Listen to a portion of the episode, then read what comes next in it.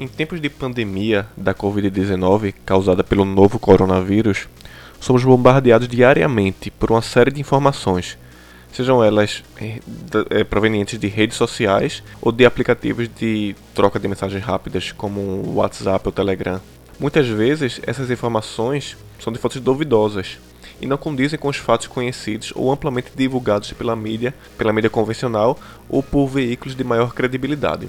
Mesmo assim, essas informações se espalham rapidamente, sendo compartilhadas por diversas pessoas que acreditam veemente naquilo que estão lendo, fazendo com que outras pessoas sejam contaminadas pelo vírus da desinformação. Aparentemente, além da pandemia de Covid-19, vivemos também uma pandemia de fake news. Estamos travando uma verdadeira guerra da comunicação, em um momento que é extremamente importante manter a população bem informada. Uma forma de vencer esta guerra é entender como as fake news agem nas pessoas, fazendo com que elas criem aquilo que chamamos de falsas memórias, levando-as a crer fervorosamente naquilo que estão compartilhando. Certamente você já deve ter se perguntado como alguém pode acreditar em uma informação que claramente levanta suspeitas de sua veracidade. Um exemplo disso foi a fake news de que beber água a cada 15 minutos poderia curar do coronavírus que foi amplamente com compartilhada no início do mês de março, quando a pandemia chegou aqui no Brasil. A resposta para esse questionamento pode estar em uma característica essencial da nossa memória, que nós já discutimos aqui no QuickCast número 2.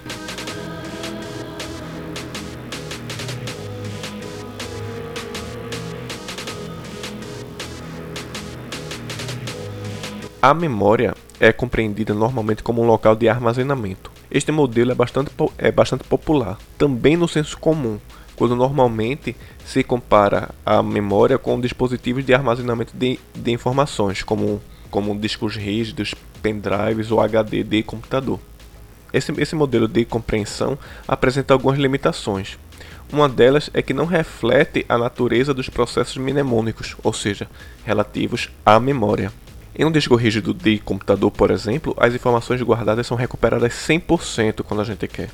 Ou seja, da mesma forma quando elas forem armazenadas.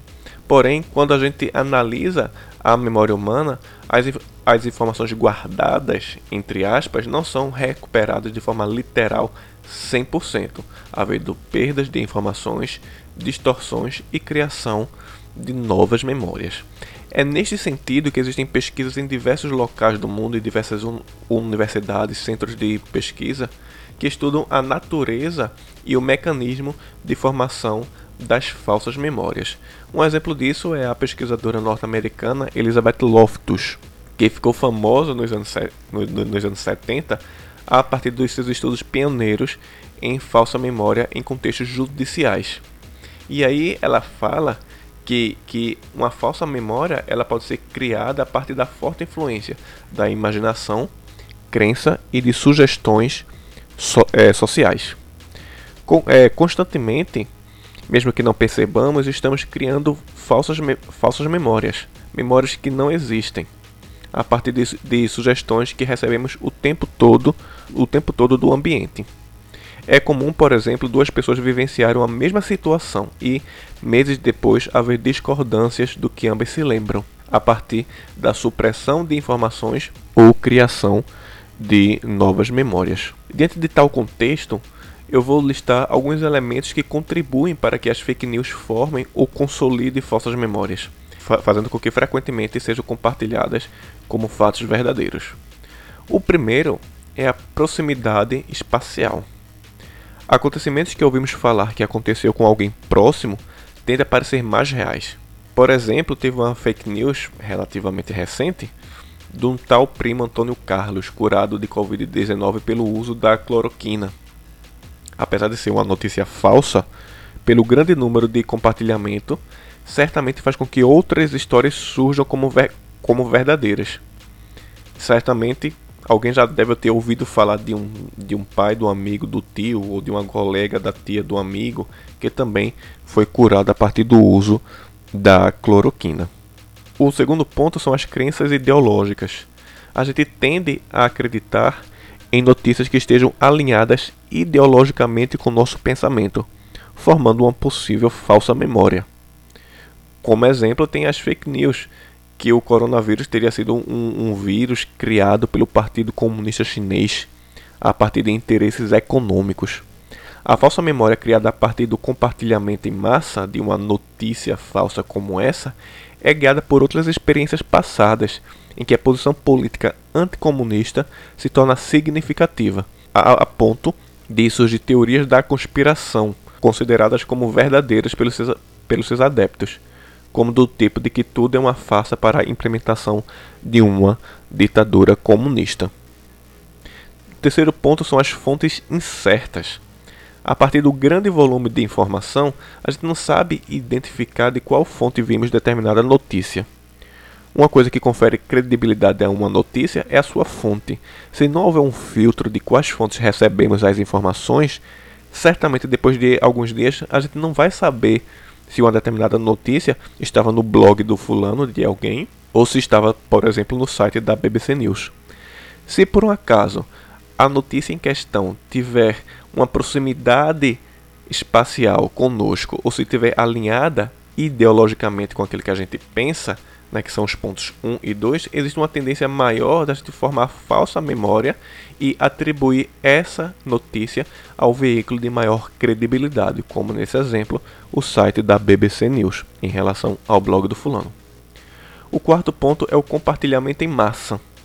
Uma mentira contada mil vezes não se torna uma verdade, mas se torna, pode se tornar uma falsa memória.